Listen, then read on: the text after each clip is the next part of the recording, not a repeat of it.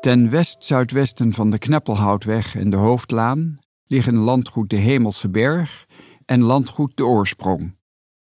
In deze omgeving deden in vorige eeuwen veel schilders en schrijvers inspiratie op. Rodi Chamulot was 30 jaar leraar Nederlands op het Thorbecke Lyceum in Arnhem. In 2004 verscheen van zijn hand de letterkundige gids voor Gelderland, van Arnhem tot Zaltbommel.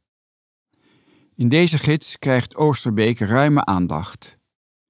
Opvallend is de aantrekkingskracht die Oosterbeek in de 19e en het begin van de 20e eeuw had op schilders, schrijvers en dichters.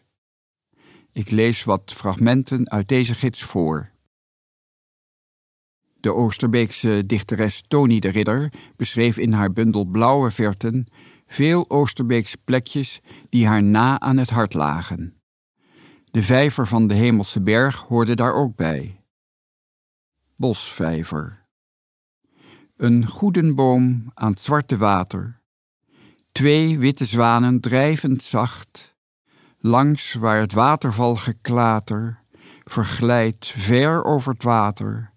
Uit avond groeit de diepe nacht. Buitenplaats de Hemelse Berg kwam in 1836 in het bezit van meester Robidé van der A, advocaat en rechter in Arnhem, die vooral bekend is geworden omdat hij samen met Potgieter de gids heeft opgericht.